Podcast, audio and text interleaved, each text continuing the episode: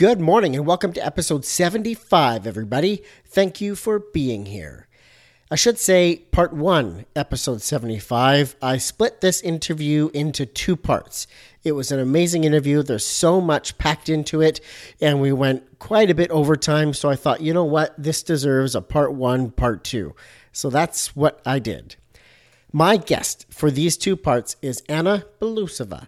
She is the creative brains and hands behind By All Means Studio, which is based in Prague. She does a ton of business all over the world, and the studio has only been open less than a year. Crazy. She's been getting great shout-outs from Packaging of the World and World Brand Design on Instagram, which is fantastic. In this episode, part one, we talk about the beginning of the agency and the beginning of her design career.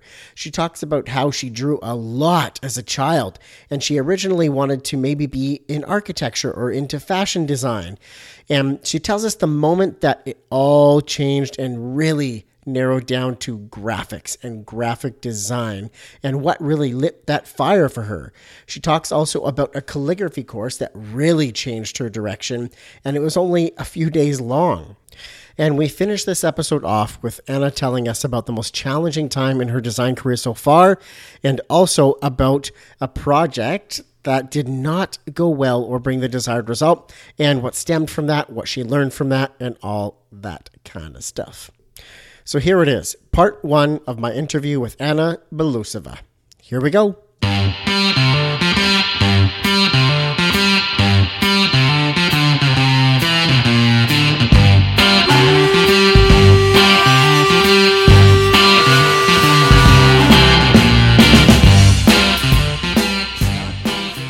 Welcome to the Quickie Podcast, the daily interview show where we talk to graphic designers about their journey to the creative field. And we do it in thirty minutes or less. So, are you ready for a quickie?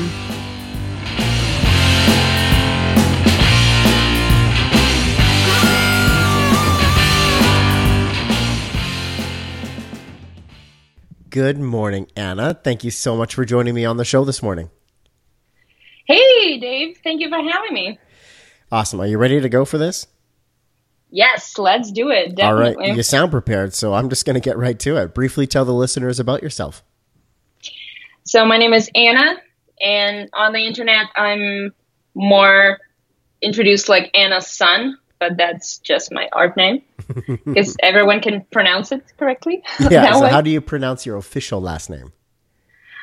Um, in what accent do you want me to say it? Okay. Hit me with like... Uh, it's the, the... Anna Belousova, but... Um, So I'm originating from Russia. Mm-hmm. Yeah, so in Russian accent, you would say Belousova. So it's Belousova. Yeah, close enough. You totally rolled your eyes. That was not good. um, well, it, it's more like thinking. It's not rolling. It's it's thinking. It's like looking up. Belousova. Yes, yes. That's Re- good. That was better? Yeah. All yeah. right. Nailed it. That's great. Absolutely great. You Perfect. Can go and start taking lessons of Russian. It would be great. I highly doubt that, but I appreciate that. Um, Don't judge before you try, right? That's true. Very true. So, Anna, you're currently in California. Is this a vacation for you, or do you just do you do some work in California? What what brings you over here? Um, yeah, we're here for three weeks with my business partner, and we're meeting people with pers- like prospective clients and investors. We have a couple of ideas we want to pitch. So yeah. It's more like projecting to the future sort of trip. That's great. So you live in Prague then, and you're running your agency By All Means from there, or the studio from there. And you have clients all over the world.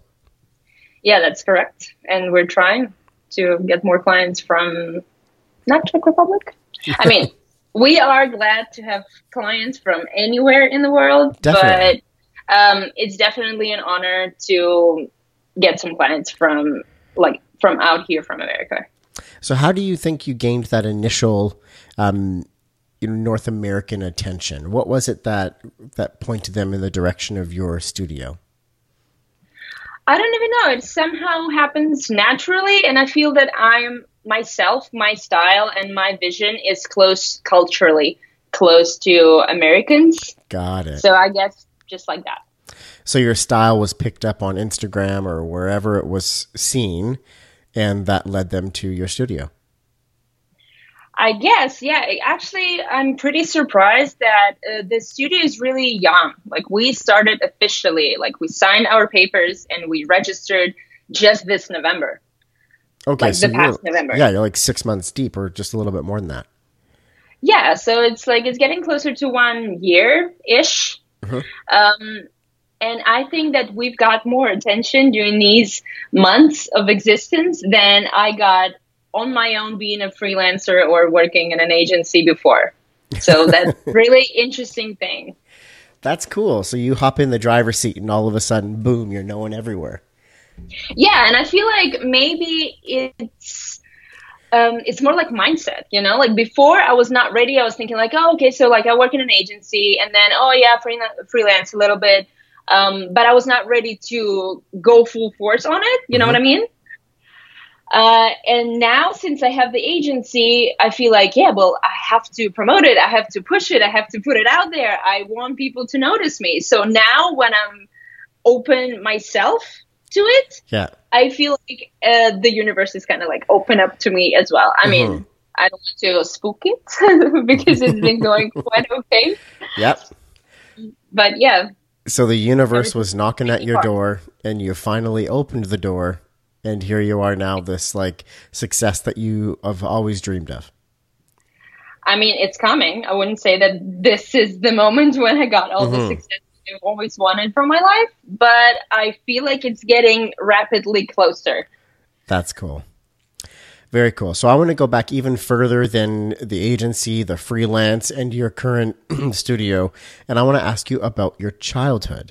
And do you feel that you had a creative childhood, and what made it that way? I had one hundred percent creative childhood. That's okay. The thing about me. Like, I speak to different creatives, and some of them are like, oh yeah, well, I didn't know what I would be doing until I was twenty, you know, something like this. And then I went to school or like took some class and I decided that like, oh, maybe I would be in arts or something like this. Mm-hmm.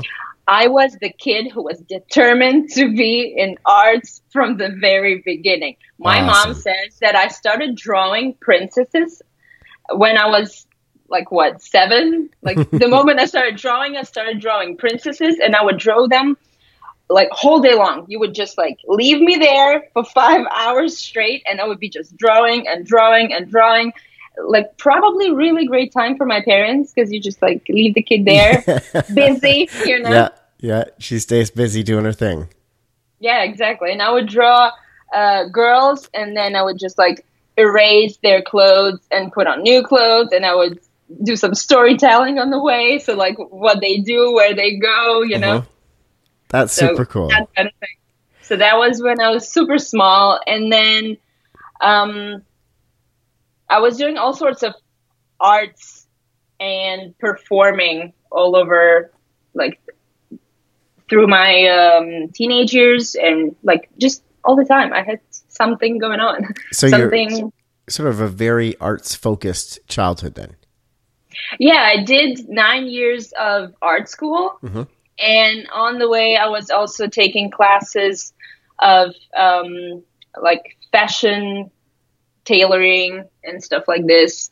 Um, actually, I wanted to be a fashion designer back when I was in high school. I was thinking like, yeah, so like when I go to university, I'm going to go to London and I'm going to go uh, and be just like Dior and like all of those great people.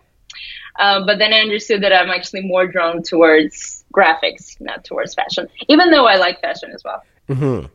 Yeah, I did just a little mention there, right? Still love fashion, just saying. Yeah, still there, still love fashion. Awesome. So was your were your parents artists? Were they um, you know, in the creative field at all, or were they just supportive of what you seemed to enjoy and feel passionate about? I would say, well, my parents are not in arts by their profession, mm-hmm. but I would say that everyone's kind of um, creative in their own way. Mm-hmm. Like my dad, especially, he is a professor of physics and nanotechnology. Um, yeah, so like very smart person. Yes. Um, yeah, but he learned how to play piano on his own, for example. Okay. And his aunt, so my, uh, like, who would she be to me? Yeah, so, like, his aunt is uh, an artist. So mm-hmm. I guess there's, like, a little link. Um, yeah, but he, my dad is always supportive of anything, what I wanted to do. Um, whatever books I wanted, whatever courses I wanted to take. And I was the person who would always go and be like, oh, I want to start doing this. Oh, I want to start doing this. I mm-hmm. want to paint all over this wall. And my dad would be like, yes, here you go. Here's some paint. Do it. And he would, he would help me. Uh, he would teach me how to do some things that I didn't know how. Um, he would provide me with all supplies. He would send me to schools, like whatever I wanted, whatever would contribute to my personal growth. Mm-hmm. Um, he would support that one hundred percent. So that's really unique, I feel, for my family, and I'm really grateful. Oh, that's super cool that they were so supportive of that and really sort of pushing you in the direction that made you smile. Yes, absolutely. So take us back then to when you first started to notice design out in the world. Was there a moment where you started seeing design everywhere or looking at logos or, or started making that connection? I guess so. I was thinking about this particular question before we started this interview. Mm-hmm. And I struggled a little bit to find that particular moment, but mm-hmm. then I did. So um, I went to architecture school okay. first. Like I got two educations, one in graphic design and one in architecture. Okay. Um, so when I was going to architect school, um, I noticed that I didn't really like doing the architectural part of the work, mm-hmm. but I loved doing the layout of the final piece. Got so it. When you have all your technical drawings, all your visualizations, everything. So what I love the most is to create this presentational, big, like seven meters long um, kind of poster. Yeah, that you would then present like for grading. Mm-hmm. Um, I noticed that, and I like, um, and I started going to museums a lot. So like I, I am from a small city called Belgorod. It's on the border with Ukraine, right mm-hmm. next to Kharkiv. So we don't have really um, that much culture in our city. Mm-hmm. So for culture and inspiration, I would often go to Moscow, obviously. Okay. Um, And I would just go like four days, museum crawl hard, you know, kind of like that. Um, so I started doing that because I was not getting enough inspiration at school. Mm-hmm. Um, and as I was going to um, all of those exhibitions, I would notice that there's a lot of graphics um, included in anything. Like you go to um, exhibition kind of, how do you say it? Um, like you go to any exhibition, yeah, and mm-hmm. you have the wayfinding, yep. um, and it's usually very nicely done and it's thought through. So I started noticing that. And once um, I just stopped at a bookstore and picked up a book called Graphic Design. I was thinking like, oh, okay, so like this one seems nice. So I just like grabbed it, mm-hmm. left, and I started reading, and I read about Pentagram. This is when I first found out that there's such Uh, studio as Pentagram.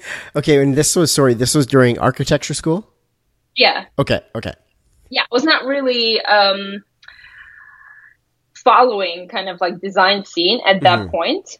So when I got that book, I was like, oh my God, they do amazing things. And I saw the Public Theater um, and all of the other um, projects that were featured in that book. And I was like, oh my God, design is everywhere. You know, I was thinking like you can take typography and you can incorporate it into wayfinding, into posters, into leaflets, into books, into interior. Yeah. It's amazing. So I got really um, excited about it. And mm-hmm. I think after that, I just got more and more into graphics. And I think by the end of the architecture school, I knew one hundred percent that I would not be doing anything in architecture, even though like I enjoy doing interior pieces mm-hmm. when it's part of a branding project, for example.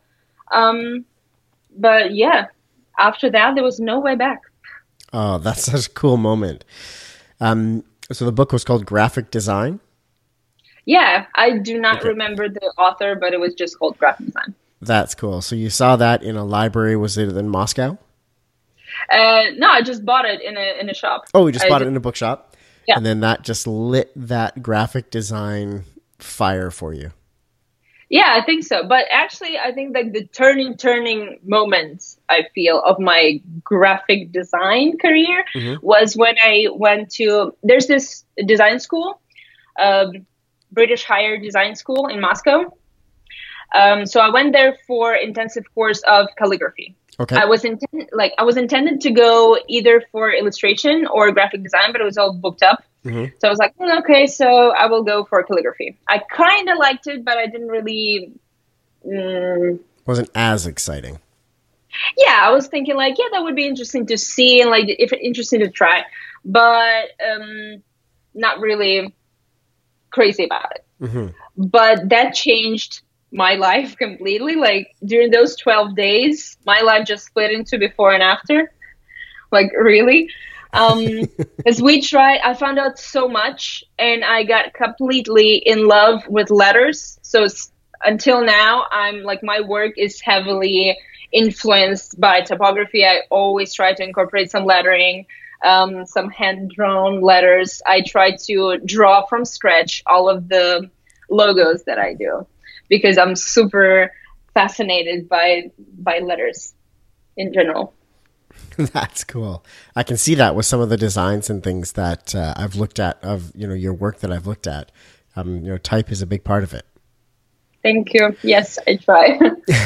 So what do you feel then has been um, the most influential design of your life so far? Is there one particular design or something that stands out that um, you know, really reassured your, your path, your direction? Um, when I got my second education in graphic design, I went to a British school in Prague. Mm-hmm. It's called Prague College. Interesting name for a school, actually. It's just called Prague College. And everyone's like, what do you mean Prague College? But like, what's the name? That's the name. um, yeah. So, um, there we were supposed to take one project, um, of some other famous designer mm-hmm. and analyze it. And I got this project, uh, M I T Library by Pentagram. Ah, well, there's the that Pentagram was, connection again. Yeah, it keeps popping up yeah. in my in my history. But yeah, I was heavily influenced by Pentagram and really um, fascinated. And I was thinking like, oh my God, the system that they put into their work, the systematic thinking, mm-hmm. it's incredible. And with M I T Library, it's like two of my passions merged together. So everything makes sense. It's all systemized. Everything is nicely adaptable to different brand collateral, mm-hmm. and it's based on type. So they created, if you understand which uh, project I'm referring to, um, they have for each department um, this kind of like little icon, okay. which looks abstract, but it's actually um, an alphabet that they created. So for each uh, department, they have uh, initials. Okay. Yeah. So that project, I think, was really important for me. Because like when I analyzed it, I was just so fascinated. I was thinking that when I create in like in the real world, when I become a designer, I want to create all of the projects just like that. Mm-hmm. I want them to make sense. I want them to be perfectly executed. And I want it to be a scalable design system yeah. and looking pretty, obviously. That's cool. That's something I definitely need to learn more about is design systems and understanding that. Um, 'cause I'm always looking to increase my understanding of design and different people's perspectives on design and how they approach design. And that's part of the most thrilling part for me of doing these interviews is learning all of those pieces and hearing about all of those pieces. So that's cool to hear. Yeah. So the next couple of questions I have for you here take you down a part of your career where you maybe made some mistakes, maybe learned some lessons, and I want to pull those stories out for the listeners. Um, but then I'll turn it around and we'll end in a happy place. I promise, Anna. Okay. You what? Promise. That's right. Pinky promise. Skype, pinky promise. Okay. Um, I think it's- what has been the most challenging time in your design career so far? Why was it challenging and how did you get through it? Right now is the most challenging time of my career because we're it. building the studio. Yep. And before I thought that like, oh yeah, that creative process is challenging. Communicating with clients is challenging. Uh, pricing your work is challenging. That all is kind of like right now going on second level. Mm-hmm. Um, cause I didn't even know that building a studio is so much work. Like, mm-hmm. I mean, I understood it in a theoretical kind of on this theoretical level, yes, but not on practical. Hiring people is hard. Finding mm-hmm. your crowd is hard. Well, we've been really lucky so far. So thank you, universe, for this. uh, um, but yeah, it's actually a challenge every day. Every day I wake up to a challenge. Um, so yeah, we will see. I'm bracing myself every day. So you can't really speak to how did you get through it because you're hustling through it right now. Um, so what are the, what are some of the differences from that theoretically? Yeah, it's going to be challenging to now the practical. Oh my God, this is challenging. What are some of the sort of areas that you maybe underestimated the amount of work? Well, it, when I worked in an agency, we had managers, and mm-hmm. now we have to be managers ourselves. Like, so far, we haven't hired any manager. Mm-hmm. So we're managing on our own, and this is full-time job. Like, I, I finally understood that managing mm-hmm. is a full-time job. So when I need to design and manage, that's just to die, yeah. you know? So, so like a- I start doing some management work and I'm thinking like, okay, so like I'm gonna, I'm gonna do it for a couple of hours, like maximum three, four, that's like tops. And then it's like already like ninth hour, I'm sitting there doing it and I still have some work, like design work to do. So basically now for uh, like since November, I've been working twenty-four hours daily and that's crazy. Like a new norm for me. Yeah. So then over here in California, you're on touch via email, you're texting, you're like, you're in constant contact. Yes, absolutely. And it's also like now, uh, now we have nine hours time gap with the team. Mm-hmm. So that's getting even more challenging. So we have most of the calls um, either here early morning. Mm-hmm. So it's like seven, eight, nine, et cetera. Um, or very late, like midnight. So mm-hmm. then when people wake up over yeah. there. Crazy. So trying to sort of work through that, um, the time, the time change has been challenging for sure. A little bit. Yeah. Mm-hmm. But if it's nicely managed again, yeah. so like I, I find that management is the biggest problem. Like you can be, uh, such a great designer. You can be amazing, um, at your, at whatever you do. Cause we also have coders, mm-hmm. world class coders over here, by all means. um, yeah, so you can be great at your job, but if you cannot manage, you will basically not get anywhere. Yeah. Like that's what I understood. And management's been always my problem. I was the student who would all the time do everything like the very last night mm-hmm. before submission. So now, like this year, I um, I dedicate to working on myself and working um, on my management skills. That's like every day I'm thinking like, I need to get better. I need to get better at management. Mm-hmm. Yeah, it's getting better. That's great to hear. Okay, so you're working through it, and I'm looking forward to hearing an update in the next like six months on sort of how you've eclipsed or, or gotten to that point after one full year of agency. I want an update. Okay, I'll be up for it. Perfect. Hopefully it's going to be just great and even better and more stories to tell. Yep, absolutely. Stories to tell, lessons learned, all of the above. Um, so now I want you to take us to a story about a, a specific design or project that you were a part of and that didn't go well or bring the desired result that you and the client were hoping for. Um, what was that like? How did that feel? Tell us about that. Oh, well, as a former freelancer, I do have several stories where it, when it went absolutely outrageously wrong. I mean, definitely there's a part of it that I was like a young freelance designer, didn't really know how to uh, communicate with the client, how to um, clarify the brief, how to ask for everything, how to educate the client. That's mm-hmm. really important thing. Um, so I did have a couple of really epic situations. Once I did a logo for just someone on the internet. They approached me over, I think, inter uh, over Instagram or Behance. I don't really remember at this point. Um, but we agreed to make a logo, and he was like, "I need it tomorrow." Oh my like, gosh! I'm serious? Like this is. Uh, but fine. So he's like, okay, so I have this really clear brief. I need this exactly this way. So it was pretty like easy to do. So I was thinking mm-hmm. like, okay, fine. So I'll do it for you. Um, really short notice, but okay. Um, I will help you. So I did it. Like next day we connect. I um, hand over the work. It's like, everything is great. Everything's amazing. That's exactly what I wanted. So he pays and I'm like, that was easy. That was great. Mm-hmm. And then two days later, he approaches me back and he's like, hey, so um, apparently I briefed you wrong and I showed it to my boss and he says that this is absolutely not the art direction we need to go. Uh, so would you be able to redo everything today?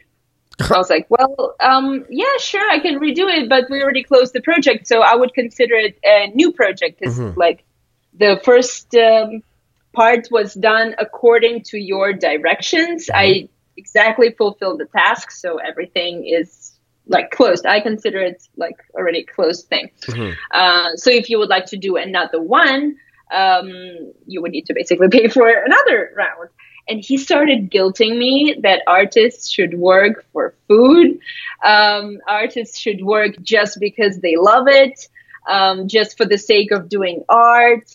And how can I ask for more money if um, he wasn't satisfied? And wow. then he started guilting me also um, on the fact that he might be fired, so I should help him in that matter.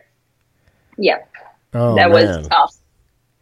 So, and I'm usually the person who's like, yeah, I will help you. I will help you everything, like with everything, you know, like I want people to be happy. Mm-hmm. Uh, but with that particular situation, it was really tough. It I was thinking like, well, right. I would love to help you, but I also need to eat. Like, I cannot work every night for you and redo everything. Come on. Like, you need to think about, like, before you brief a designer, you need to make sure with all of your bosses and everyone, like all the managers above you, you need to make sure that you're briefing the artist correctly. Definitely. That's like a huge part of it. Yeah. So that was tough. And I have many stories like this from from the past. So then what's the what's the lesson, I guess, out of that situation when he reaches out again the next day and says, by the way, not quite what I wanted, even though I said it was great, um, and we closed the project. Is there something that, you know, a lesson in that that we can take and try and avoid the situation next time? Or Yeah, well, I learned to be crystal clear before we start the project. And mm-hmm. it needs to be, everything needs to be written down. What, like with what you start, how you proceed, what the client gets in what time frame, mm-hmm. how much they pay at what time frame. Um, in case they don't like it, uh, is there a down payment, like a cancellation fee that you would like to keep, mm-hmm. or are they paying? Um, are they not paying at all? Uh, so like it, that's really, I feel, um, depends on the artist or yes. on the studio, whoever is running it. So whatever they feel comfortable with. Mm-hmm. Um, but I think that even if you don't like it, the first presentation, you put in like a week of time or two weeks of time to prepare first presentation, that has to be paid. Yes. Because you're getting the outcome as a client.